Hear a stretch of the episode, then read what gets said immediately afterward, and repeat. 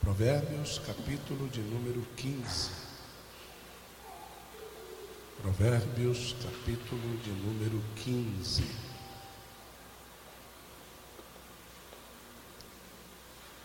Obrigado, viu, Maria?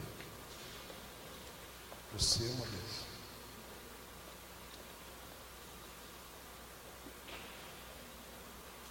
Provérbios 15. Nós vamos ler somente a parte A do verso de número 6. Provérbios 15, verso de número 6. Nós vamos à parte A. Provérbios 15, verso de número 6. Nós vamos à parte A. Você pode ler comigo aqui, por favor? Todos? Um, dois, três. Pode ler. Ótimo. Só A. Vamos lá? De novo, mais forte. Um, dois, três. Isso. Na casa do justo há um grande tesouro. Tá, fecha sua Bíblia, pronto, essa é a palavra dessa noite. Já vou dar bênção apostólica, nós vamos para casa, porque ficou todo mundo rico. É isso mesmo? Sim ou não? Se tem um tesouro lá na tua casa, já ficou todo mundo rico, porque aqui todo mundo é justo. Amém? irmãos? Amém? Não, não é amém. É, sabia. Fecha sua Bíblia e dê uma linda salva de palmas para Jesus.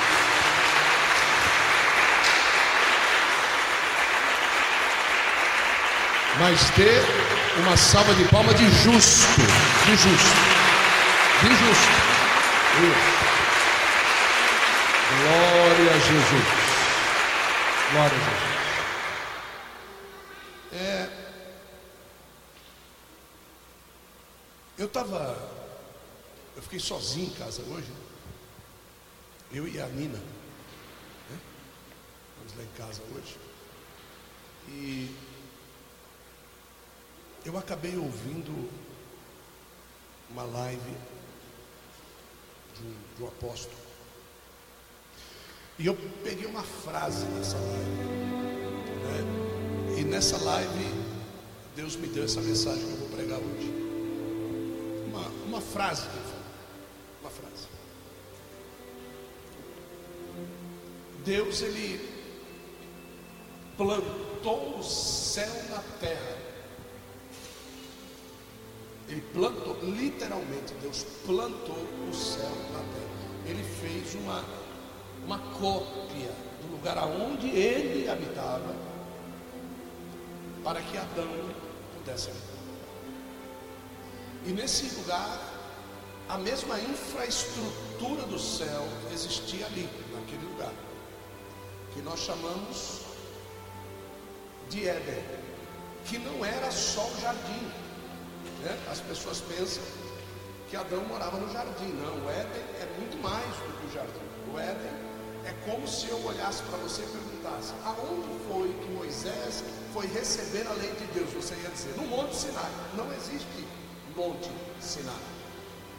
Existe um complexo de montanhas chamado o Sinai. Mas em qual montanha? Pois é, esse é o problema. Ninguém sabe qual é a montanha. E, e o mesmo jeito é, é, quando você fala assim, e, e Deus, é, é, Adão queria encontrar com Deus aonde? Ah, lá no jardim do Éden. Não. O, o, o Éden, irmãos, é um complexo gigantesco, criacional. Deus criou aquele lugar fantástico. E no meio desse complexo, Deus foi lá e plantou um jardim. Neste jardim, Deus costumava descer. Então, Deus, ele, nesse jardim, para você ter ideia, existiam quatro rios: o Gion, o Pison, o Tigre e o Eufrates. Esses quatro rios tinham características próprias do céu. Esse, esse, esses rios eles tinham características celestiais neles e que essas características não permanecem até hoje, assim como o jardim também não permanece lá hoje. Dois desses rios foram retirados por Deus. Assim como no jardim, duas coisas foram retiradas por Deus. Esses quatro rios, hoje permanece somente o Tigre e o Eufrates. E, e o, o, o Gion e o Pison foram retirados estrategicamente, do mesmo jeito que duas coisas do jardim foram retiradas estrategicamente, que era a árvore da vida e a árvore do conhecimento do bem. Mas apóstolo, a árvore não era do conhecimento do bem e do mal? Era, mas o homem ficou com o conhecimento do mal. A parte do conhecimento do bem, Deus tirou e levou a árvore do conhecimento do bem e do mal, porque o homem já havia adquirido o conhecimento do bem e do mal e resolveu ir para o lado do mal. Mas o conhecimento do bem agora, nós só podemos adquiri-lo se Deus outorgar por intermédio da Sua palavra. Então essa árvore foi retirada junto com a árvore da vida, e elas estão lá em cima, e os outros dois rios foram retirados, e aí é que eu vou entrar na palavra hoje. O que é que esses rios que foram retirados tinham? Nesses rios você andava pisando em ouro. Ouro, ouro. Que hoje você tem que cavar tão profundo para poder achar. Nesse rio você andava em cima do ouro. Nesse rio você andava em cima de pedras no outro rio no Pison, você andava em cima de pedras preciosas. Você pegava diamantes e brincava com aquela brincadeira de jogar pedrinha para cima, você jogava com diamante ali. Então isso tinha ali para dar, é, para, sabe, você, por, por quê? Porque isso é assim lá no céu. Então lá no céu, quando se fala que nós vamos andar em ruas de ouro, lá não é oh, ouro, não, ouro lá no céu, você anda sobre como se estivesse andando na água. Pedra preciosa lá no céu não tem valor nenhum se não for afogueada. Por isso que Deus ele não quer pedra preciosa no pé dele, ele quer pedra afogueada. E as pedras afogueadas, elas só podem ser afogueadas por intermédio do louvor dos anjos para Deus. Então aquelas pedras preciosas que para nós aqui tem tanta validade, para Deus não tem nenhuma validade se não houver o quê? Louvor. Entendeu, sim ou não? Então Deus ele pega esses dois rios e ele some com eles. Pergunta a mim quando? No dilúvio. Então no dilúvio, quando as águas baixam, esses dois rios já não existem mais. Agora tudo aquilo que era tão fácil passa a ser tão difícil. E agora, aquilo que era abundante vira agora alvo da busca incessante do homem pelo tesouro. E, e, e os, as, os tesouros terrenos, o que foi que Deus fez com eles? Enterrou na terra. Então, tudo aquilo que antes do pecado você andava sobre, tropeçava, depois do pecado, agora você precisa cavar muito, porque todos os tesouros agora estão o quê? É engraçado, e eu procurei, né? Eu, eu procurei, e isso, eu, é, Deus falou comigo ali, agora eu tive que, eu fui buscar papel, caneta, né? Porque Deus falou comigo. Porque é o seguinte, é, o, o, o, o Adão você não vê Adão em nenhum lugar, em nenhum lugar, você vê a descritiva de que existisse petróleo. Em nenhum lugar você vê uma fonte que jorra petróleo. Certo? Eu trabalhei na Petrobras durante 10 anos, então a gente conhece um pouco, eu vou falar alguma coisa daquilo que eu aprendi. O petróleo não é uma riqueza natural. Como muitos dizem que o petróleo é natural. Não, o petróleo nunca foi riqueza natural. Precisam acontecer várias coisas para que haja petróleo. E, e, e você não vai achar petróleo em alguns lugares nunca. Porque não aconteceram os fatores necessários para a geração do petróleo naquele lugar. Então você vê que entre esse momento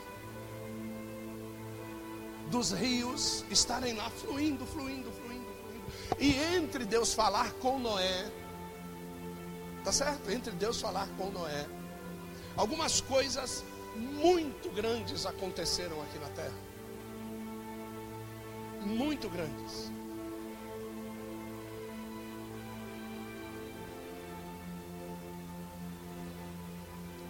Que geraram subsídio para que o petróleo pudesse existir. Pergunta-me por quê? Porque Deus mandou Noé passar betume na arca por fora e por dentro. E betume é o fundo da torre de fracionamento do petróleo. É o piche, é o asfalto que nós vemos aí na rua. Então, se não existir a fonte natural de petróleo, o que tem que acontecer para que exista petróleo? Tem que existir decomposição animal. Animais precisam morrer em muita quantidade. Eles precisam ser enterrados numa profundidade muito grande. E essa decomposição é que gera o petróleo. E quem são esses animais?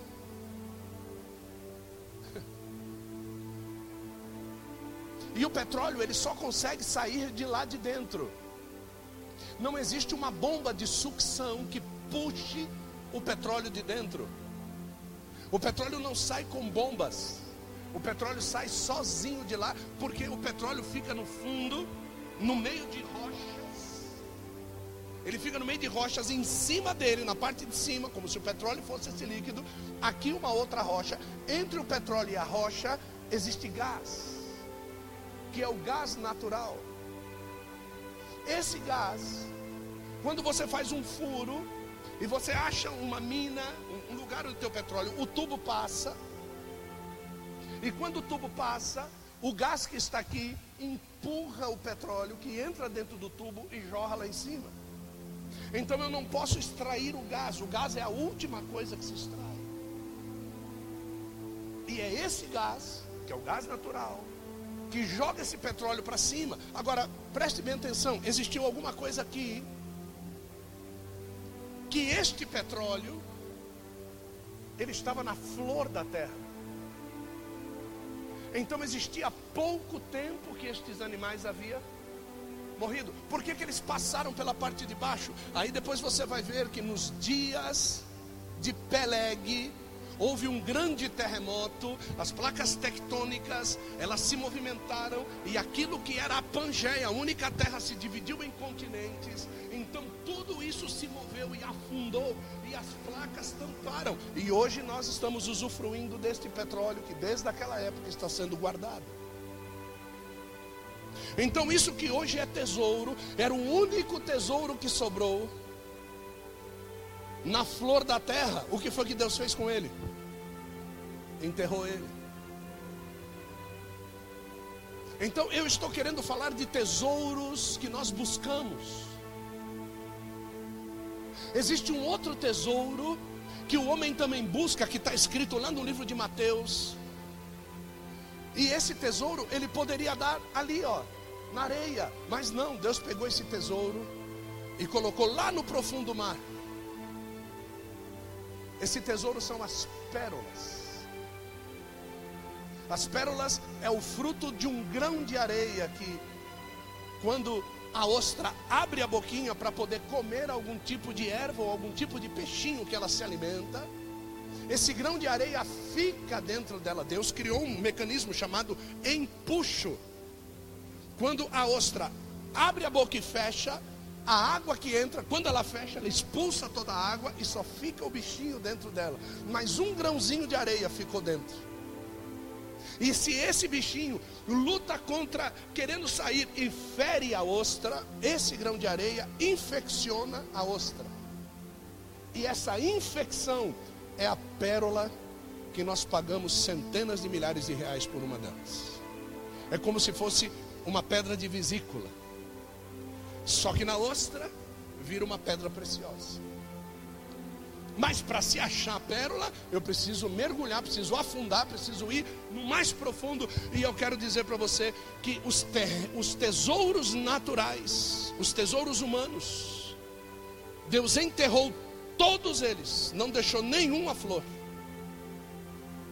O único tesouro que Deus deixou a flor é o menos valorizado e é o que nós menos gostamos, que é a água que gera todos esses tesouros. Nada disso que eu falei aqui para vocês pode existir sem água.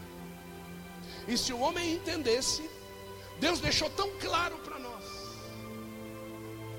que Ele deixa livre para todos beberem na face da terra, e os homens morrem secos com tanta água na terra. Do outro lado, Deus escondeu dois rios, mas Ele deixou dois rios à mostra. Ele deixou o Tigre e o Eufrates como marcas eternas. Marcas no tempo Cronos, enquanto existir terra, o rio Tigre e o rio Eufrates não secarão. Quando o Tigre e o Eufrates começarem a diminuir o seu volume, Deus está anunciando: eu vou acabar com a terra. Quando o rio Eufrates se secar, é porque o exército de 200 milhões de homens que vem da China estão a caminho de Israel para invadir Israel. E se isso aconteceu, é porque o anticristo já está em Israel. E Jesus já está voltando no capítulo 19. Satanás vai ser preso e a terra vai ser destruída. Então, nós vemos que Deus deixou marcos muito claros para nós. Então, eu falei dos tesouros terrenos, agora eu quero falar das coisas celestiais. Deus pegou as coisas celestiais e guardou e escondeu em um lugar. Deus guardou os tesouros espirituais, os tesouros celestiais, Ele guardou, sabe aonde? Na eternidade. Então existe um cofre na eternidade e existe um cofre debaixo da terra. Deus guardou um cofre debaixo da terra e Deus colocou um cofre lá no céu guardou lá no céu a eternidade. E com todos os tesouros que estão preparados para nós que estavam, eram de Adão, e Adão não quis saber, perdeu todos os tesouros e Deus guardou tudo lá. Mas chega no livro de Eclesiastes. Agora, você vai comigo lá no livro de Eclesiastes, no capítulo de número 3. Eclesiastes, capítulo de número 3. Olha só verso de número 11, Samuel. Eclesiastes, capítulo de número 3, verso de número 11. Olha só o que está escrito aqui. Deus pega todos os tesouros, guarda na eternidade, e Ele pega a eternidade. Olha só, Ele pega a eternidade. Olha o que, que Ele faz com a eternidade. Capítulo 3 de Eclesiastes, verso 11. Isso, capítulo 3, verso 11, Eclesiastes. Olha lá. Tudo fez formoso em seu tempo, também pôs aonde? Na mente do homem a ideia. Então quer dizer que Deus, ele pegou todos os tesouros espirituais, guardou na eternidade, e ele colocou a eternidade aonde? No coração do homem. Só que o homem não tem tempo de buscar os tesouros no seu coração, ele vai buscar os tesouros aonde? Debaixo da terra. Ele vai lá buscar os tesouros debaixo da terra. E se ele ama tanto debaixo da terra, quando ele morrer, ele vai para onde? Mas aqueles que buscam os tesouros da eternidade, quando morrer, vão para onde? Entende? Então presta bem atenção nisso. Que pena que Samuel tirou. Não tira, não, viu, filho? Deixa lá. Eu sempre vou voltar para lá. Olha só. Se bem que este não possa descobrir o que? A obra que Deus fez desde o princípio até o fim. Deus ele coloca aqui, mas eu não posso descobrir naturalmente, porque naturalmente eu sou descendente de Adão e eu vou buscar os tesouros naturais, eu vou buscar pedra preciosa, eu vou buscar petróleo, eu vou buscar dólar, eu vou buscar as coisas naturais, mas quando o Espírito de Deus me convence do pecado, do juízo e da justiça, eu entendo que esses tesouros não servem para nada, porque eu não posso levar nenhum desses tesouros para debaixo da terra. Para onde eu vou? Então eu preciso começar a juntar tesouros no céu aonde a traça e a ferrugem não podem corroer, mas se eu juntar tesouros na terra, o ladrão vai roubar, tudo vai sumir e eu não vou usufruir disso. E no livro de Eclesiastes ainda diz assim: olha, você é tolo, porque você está juntando todo este tesouro. Para quem é que você está juntando? Para quem é que você está juntando esse? Não, estou juntando para os meus filhos. E os seus filhos vão cuidar deste tesouro do mesmo jeito que você cuidou? Sabe qual é a resposta? Nunca. Porque aquele que de graça recebe, ele não sabe o preço que foi pago.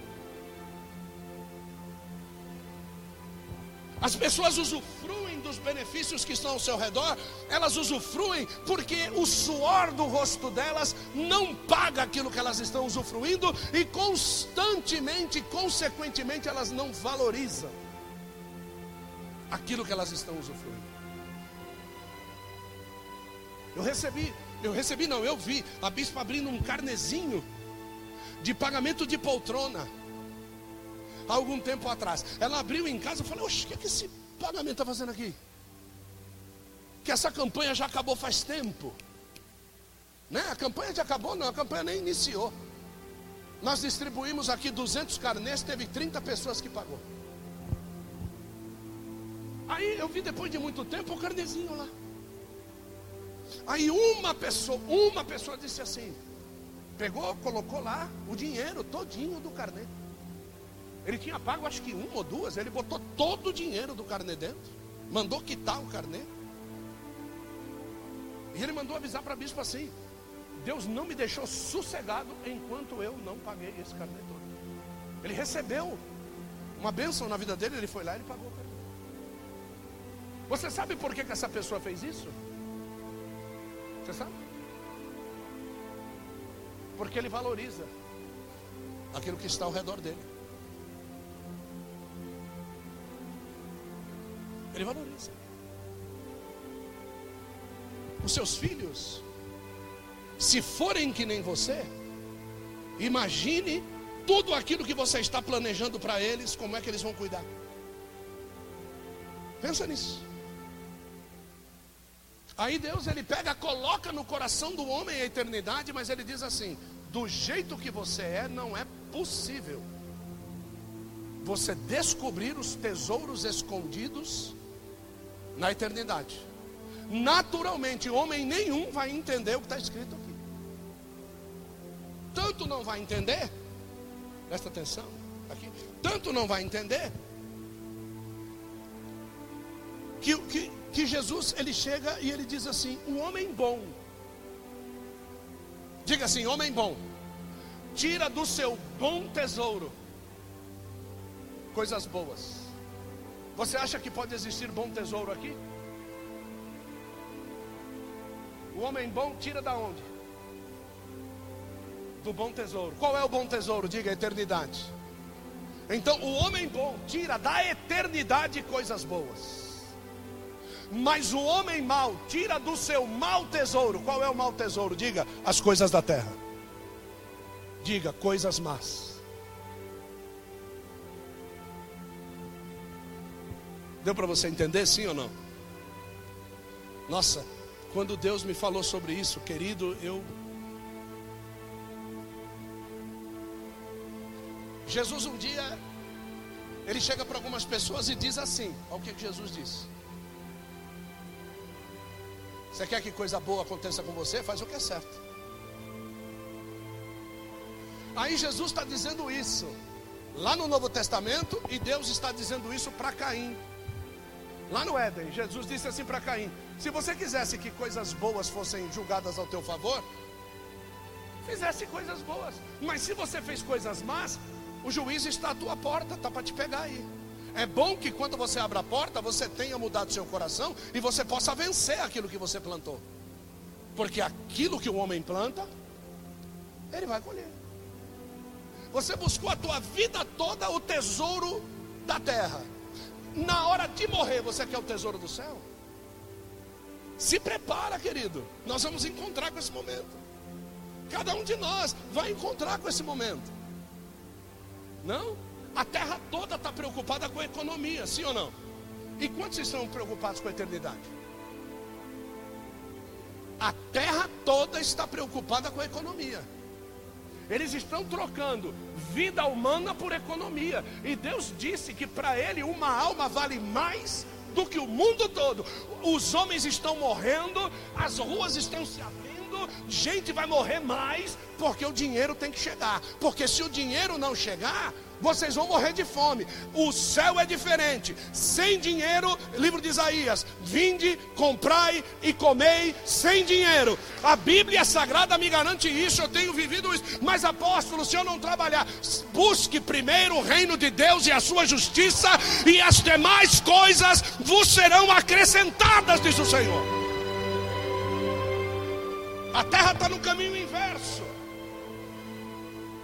E aí você encontra os pregadores dizendo: depois que acabar essa pandemia, a igreja vai vir lascada. Porque está todo mundo no caminho inverso. E entrando em caminho inverso, Jesus acaba de falar isso para o povo, entra numa, numa aldeia chamada Betânia. Quando ele entra nesta aldeia chamada Betânia, ele vai para a casa de um amigo chamado Lázaro, leproso. Jesus era amigo de Lázaro, que era leproso. Lázaro tinha duas irmãs, Marta e Maria. Jesus entra na casa, é bem recebido e a casa não está vazia. A casa não está vazia. Por quê? Porque eu peguei algo no texto hoje que eu nunca tinha visto, eu vi hoje. Quando a Bíblia diz assim: E assentando-se também Maria aos pés de Jesus. Então já tinha alguém sentado. Já tinha alguém sentado lá. Já tinha alguém que quando Jesus entrou na casa, ó. Ali, pá. E assentou-se também Maria. E Maria sentou. E Marta continuou. Ah, e não sei o quê, e papapá. Até que Marta chega para Jesus e diz: Você vai deixar ela ficar aí sem me ajudar? Você anda afadigada, preocupada e cansada com coisas que você não tem que se preocupar. A melhor parte, Maria está buscando. O que que Maria está buscando? Eu bem sei, Senhor, que o meu irmão há de ressuscitar naquele dia. Ela só fala isso quem busca coisa celestial. Depois que ela falou isso, Jesus chorou. Porque uma coisa é você viver assentado na cadeira da igreja, mas quando chega lá fora você vai buscar as coisas do mundo. Você vai buscar a correria do, do cascaio, do dinheiro, do não sei o que, do não sei o que, e usa como desculpa ainda. Que nem teve uma senhora, tomara que esse vídeo chegue nela. Que nem teve uma senhora hoje aí que passando na frente da igreja tomou um tropicão aí na calçada.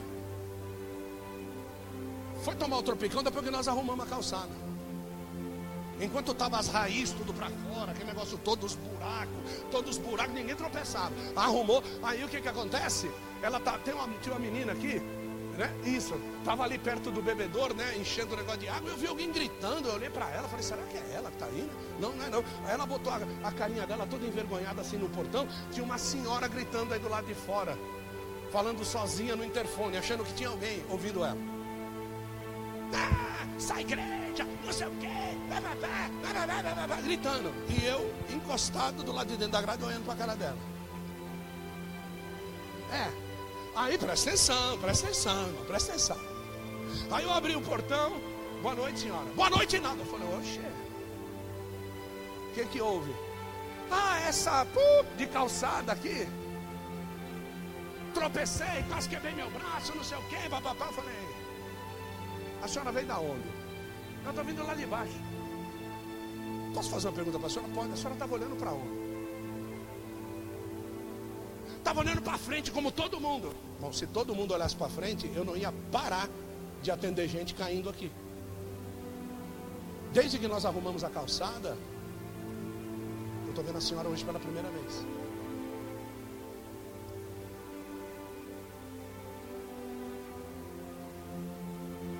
Enquanto você ficar perdido pelo caminho que você anda, você vai viver tropeçando. Você vai viver tropeçando. Qual é a pessoa que olha para frente e não olha para o chão? Eu não sei se você está entendendo que Deus deu os nossos olhos com cerca de 96 a 97 graus de ângulo na frontal e 180 graus de ângulo na lateral. Só que como é que você vai explicar isso para ela? E ela vira para trás e diz: É um pastor de. Aí eu olhei para a cara dela e falei assim: Jesus, o que, que eu faço? Ele falou: Volta lá, eu preciso continuar falando com você. Então tem coisas no mundo que vão te atrair para que você saia daquilo. Esses são os tesouros que o mundo tem para nos oferecer. Quantos de vocês já não começaram o dia dizendo hoje o dia vai ser pá, legal, não sei o quê, e quando chega 20, 30 minutos depois, acabou o seu dia? Sim ou não? Acabou o seu dia. Você vai o dia bem todinho, quando chega no fim do dia acontece alguma coisa, perdeu o dia. Tudo aquilo que foi bom ficou para trás. Presta bem atenção. Jesus, em Mateus capítulo de número 6, verso de número 19. Mateus capítulo de número 6, olha só. Mateus capítulo de número 6, o verso de número 19 diz assim: Não ajunteis. Ele, ele, ele não está dizendo, querido, para você não ter, ele está dizendo para você não ajuntar. Ajuntar é você ter e você querer mais e juntar com esse aqui e mais e junta com esse aqui, mais e junta com esse aqui, mais e junta com esse aqui. Não ajunteis. Ele diz: Não ajunteis tesouros na terra. Verso de número 20 diz: Mas ajunteis tesouro nos céus. Será que, será que Deus está errado? Pior de tudo é porque o verso de número 21, presta atenção porque onde estiver o vosso, ali estará também o vosso.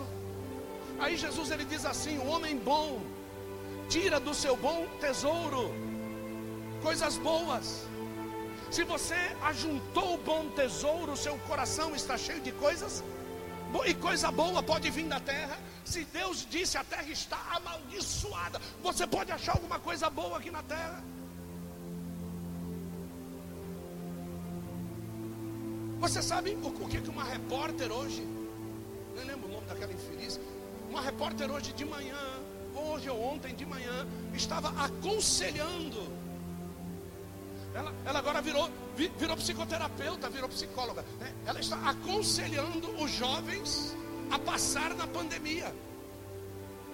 Ela quer ajudar os jovens a passar pela pandemia sem ficarem loucos. Pergunta a mim como? Se masturbando.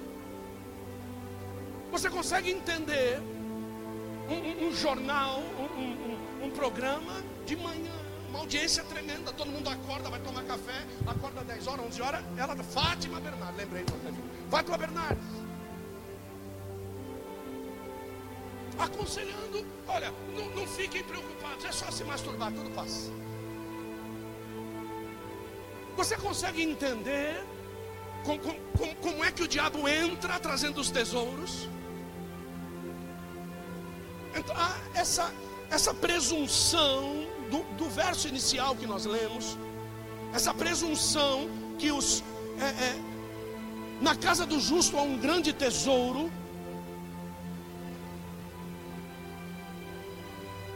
Veja bem que na casa do justo não tem frutos. É, o, o, Samuel pode me ajudar, Provérbios capítulo de número 15, verso 6. Provérbios capítulo número 15, verso 6. Aqui fala claramente que na casa do justo tem tesouro, mas na casa do perverso tem frutos. Na casa do justo há um grande tesouro, mas os lucros, os frutos do ímpio é o que? O justo não busca lucro, porque aquilo que é tesouro não se negocia, é tesouro. Você sabe o nome de quem caça tesouro? Pirata. Você sabe qual é o símbolo do pirata? Caveira. Você sabe qual é a cor do pirata? Preta. Você sabe qual é o veículo do pirata? navios roubados. Essa é a história do pirata. Você sabe quem é que aconselha o pirata? O papagaio do pirata. Esse é, o, esse é o conselho do pirata. É isso. Essa, essa é a condição espiritual de quem busca tesouros na terra. É manco de uma perna, tem um gancho na mão. Você, você viu o gancho trazendo tudo para si, o gancho que aponta para si, o gancho que você não consegue apontar um caminho, ele traz para você de novo, tudo está trazendo para você. É isso. Não fique pensando que isso nasce à toa. O diabo pinta as histórias para que nós venhamos a vivê-las. E a Bíblia Sagrada é uma pintura maravilhosa. Você precisa entender o que está escrito aqui, a fim de que você possa vivenciar também aquilo que ela diz que você vai vivenciar, se você viver aquilo que ela diz para você viver. Preste bem atenção, Mateus capítulo de número 13, abra lá, Mateus 13, verso de número 44. Mateus capítulo de número 13, verso de número 44, é isso que diz. O reino dos céus é semelhante a um tesouro o? Aonde? Aonde? Num campo. Que um homem, ao descobri-lo, faz o quê? Esconde o quê? O campo? Você é capaz de esconder um campo inteiro, mas você é capaz de esconder o quê? Um tesouro. Tudo aquilo que você tem escondido no teu coração é tesouro. É tesouro, porque você escondeu. Agora eu preciso saber se é tesouro da terra ou tesouro do céu. E veja bem que esse verso fala do reino de Deus. E o reino de Deus é, é semelhante a um tesouro escondido no campo que um homem, ao descobri-lo, esconde. Então, movido de, de alegria, ele vai, vende tudo o que ele e compra aquele. Veja bem que ele não comprou o tesouro. Ele comprou o quê? E qual é o campo que nós escondemos o tesouro? Você sabe o que esse homem fez? Ele estava triste porque o coração dele não era dele.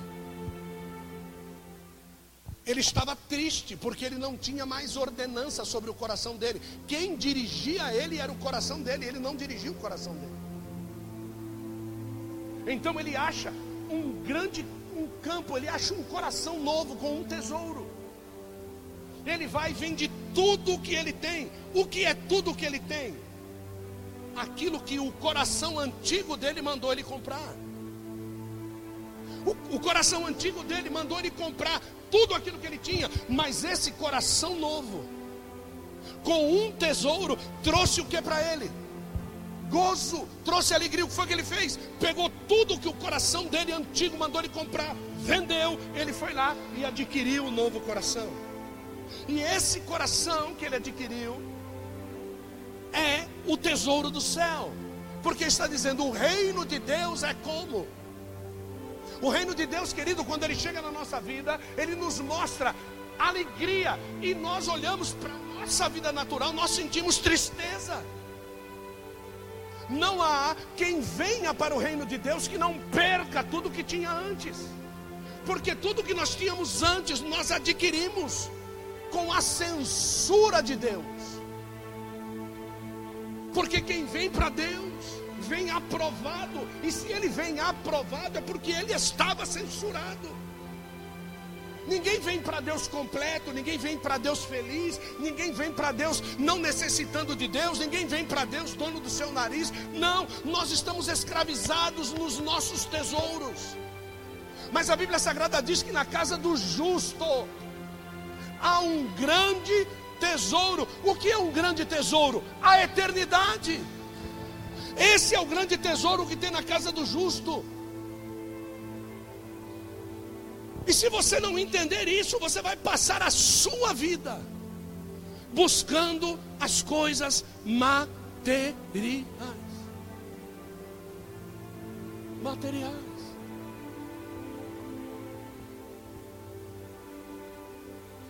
Vamos ao verso de número 16 de Provérbios 15.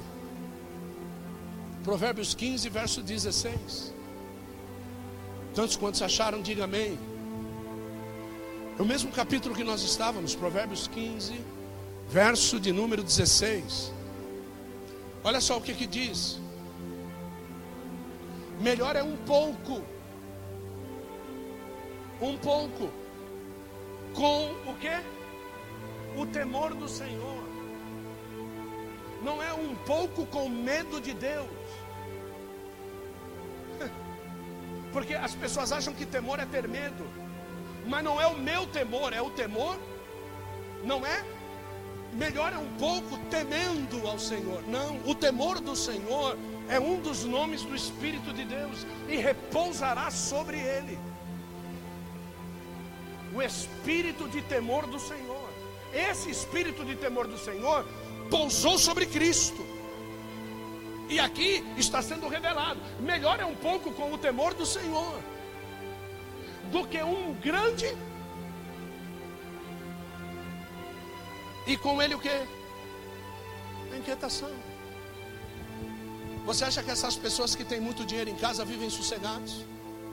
Você acha que essas pessoas que têm muito dinheiro nos bancos vivem sossegados?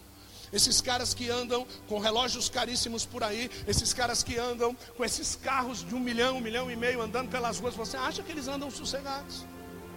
Por que será que inventaram, não? Vidros à prova de bala, Hã? Por que será que inventaram seguranças armados, caríssimos, homens que ganham até mais do que um executivo formado em faculdade?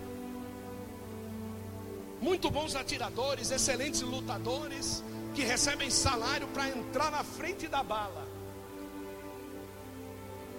Por que será que eles se preocupam tanto? E por que será que os crentes andam tudo louco por aí? Tudo doidão. Por quê? Porque o pouco com o temor do Senhor, o pouco com o temor do Senhor, é o grande tesouro que nós temos. Entende? Ah, o senhor está pregando pobreza. Não. Você pode ser milionário. Milionário. Mas se o seu tesouro for o céu, nada daquilo significa para você. Você ter ou não ter é a mesma coisa.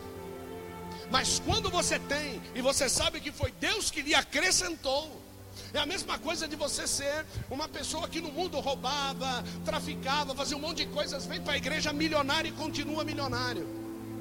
O seu coração vai continuar preso nessas coisas. É por isso que a maioria das pessoas tem esse testemunho. Eu tinha um monte de coisa, quando eu vim para Jesus, perdi tudo. Perdi tudo, rasguei diploma, fiz um monte de coisa, fiquei desempregado, perdi casa, perdi carro. Por quê? Porque o seu coração estava nisso tudo. Entende? Difícil dizer que uma pessoa testemunhando, né? Olha, gente, aceitei Jesus, mas olha, a única coisa que eu perdi foi o inferno. E eu ganhei o céu. Você não vê ninguém dizendo isso. Você vê a pessoa se prendendo. Olha, eu tinha isso, eu trabalhava em tal empresa, eu era isso, eu ganhava tanto, eu, eu fazia isso, eu fazia aquilo, eu era respeitado. Mas quando Jesus chegou na minha vida, ele me rebentou, eu perdi tudo que eu tinha. E ele põe aquela ênfase dizendo que perdeu. Por quê? Porque o coração dele estava naquilo.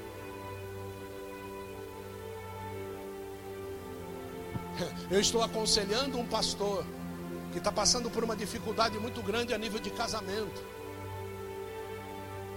A esposa foi embora e agora revelou-se com quem é que ele estava casado.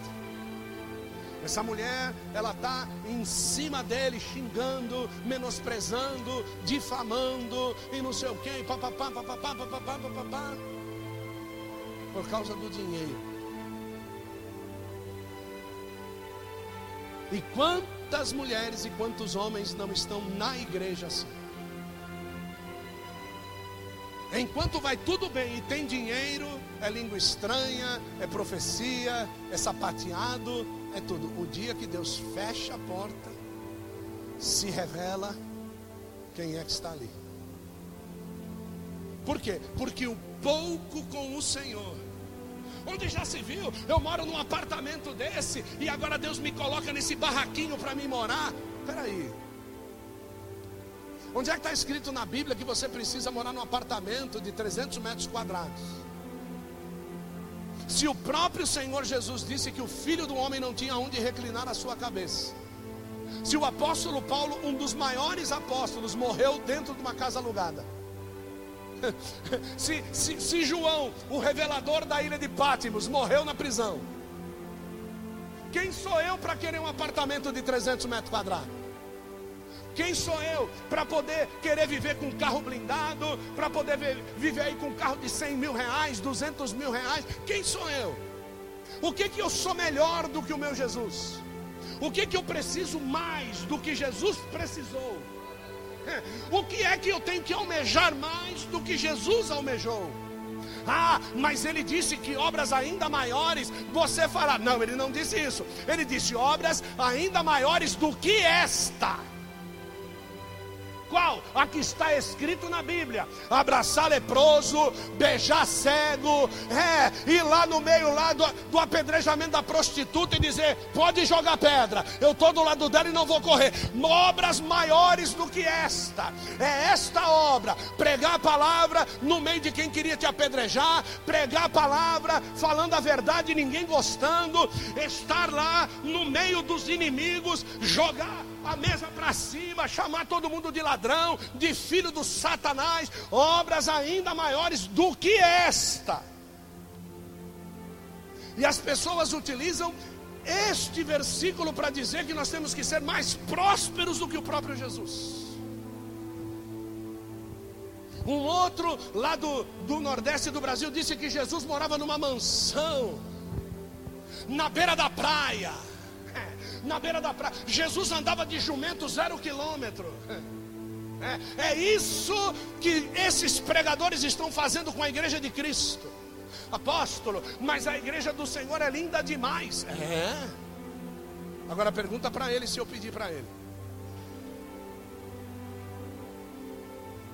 Pergunta para ele se eu tenho condição de pagar tudo isso que está aqui dentro.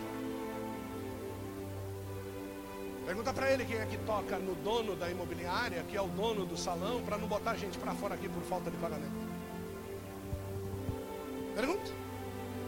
Vai ter lá uma meia hora de oração com Deus e pergunta: quem é que nos mantém, quem é que nos coloca e quem é que vai nos tirar daqui se ele quiser tirar. E quando ele tirar daqui ele levar para outro lugar, você dizer assim: Poxa, vamos para um lugar menor. Aí ele de propósito vai lá e te põe no lugar três vezes maior de propósito, que é o que aconteceu quando nós estávamos na Nigata. Quando nós estávamos na Nigata, toda a parte administrativa lá, ó, ruiu tudo, cadeira de dentista, é, sala de, de, de, advogado, na igreja tinha tudo. Ruiu a sanca, quebrou cadeira, quebrou computador, tudo. Falando, Deus está bravo com a gente, nós estamos lascados. O dono do salão jogando pó de pemba, macumbeiro, jogando pó de pemba lá na cara da bispa, lá no portão, mano. Todo mundo indo embora da igreja. E a gente fazendo a reforma aqui não podia dizer para ninguém que aquilo que Deus tinha preparado para nós aqui era muito maior do que aquilo que estava lá. A única coisa que Deus fez foi jogar todo mundo para fora e só ficou os bons. Só ficou aqueles que não olhavam para a terra. Aqueles que não olharam na terra quando entraram aqui. Tinha gente que caía sentado lá na porta. De alegria, a alegria, o gozo, o gozo. Deus, o que Deus fez aqui? Pois é. Nós passamos 10 anos da nossa história. Olha só, 10 anos da nossa história. Altar de madeira. Primeiro altar de madeira da igreja, quem fez? Um bêbado.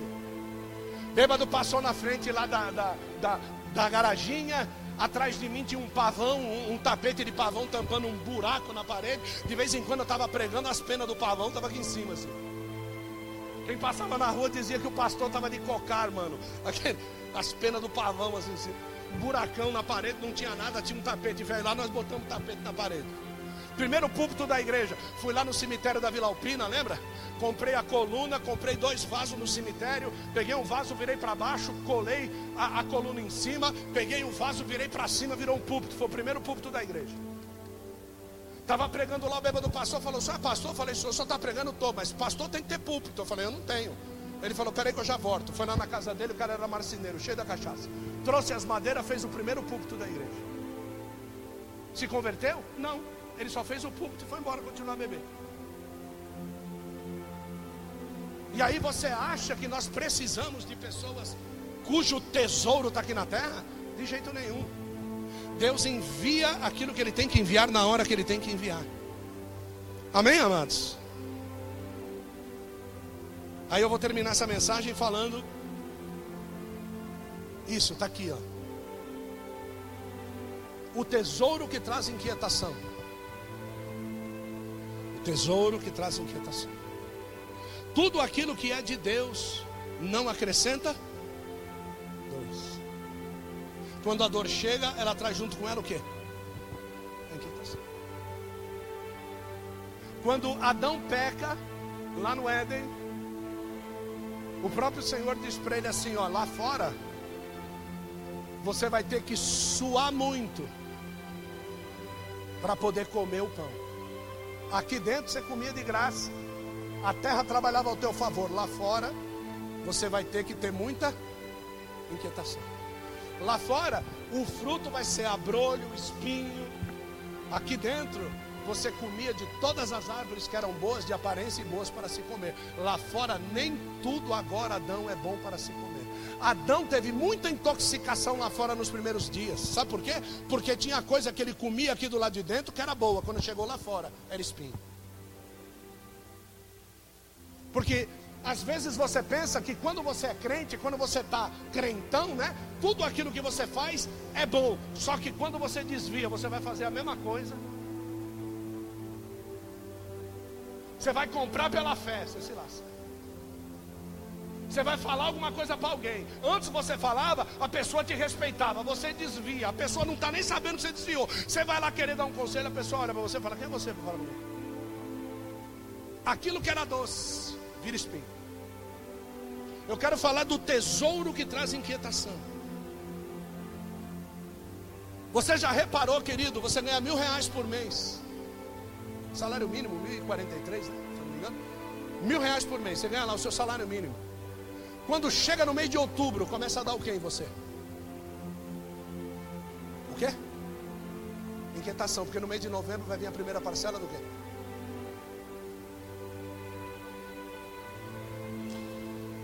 Esse é o tesouro que traz o quê? Inquietação. Só que você recebe o tesouro e ele já está todo o quê? Comprometido. O ladrão e a traça. Você vai tirar férias, você faz um monte de plano. Faz ou não faz? Faz ou não faz? Isso. Os piores dias que a hora não passa, os cinco dias antes das férias. Cinco dias antes das férias chegar, querido, o dia tem 35 horas, mas não dá 24. Sabe por quê? Porque o dia que você sair de férias, vai bater o dobro do salário na conta. O tesouro que traz o quê?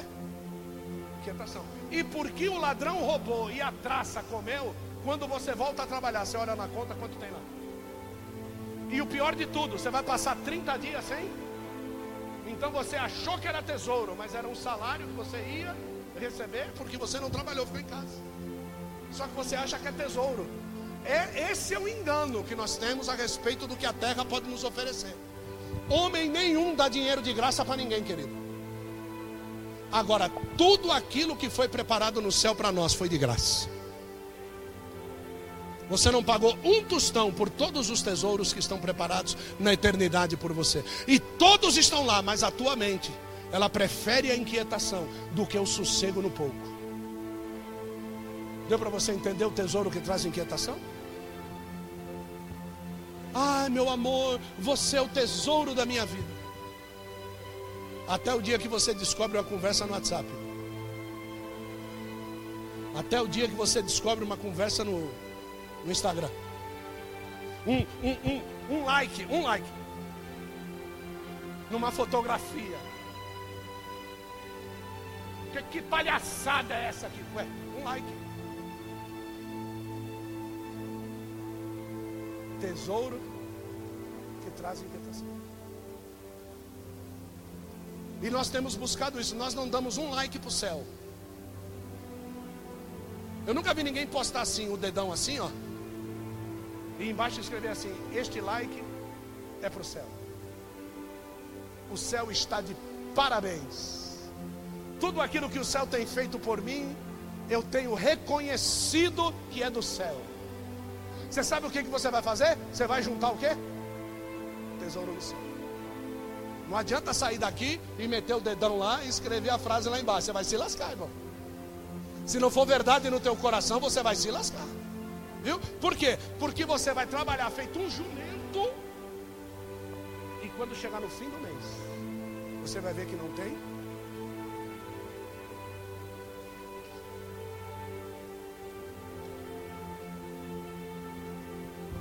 vamos aqui, pagamos uma conta aqui.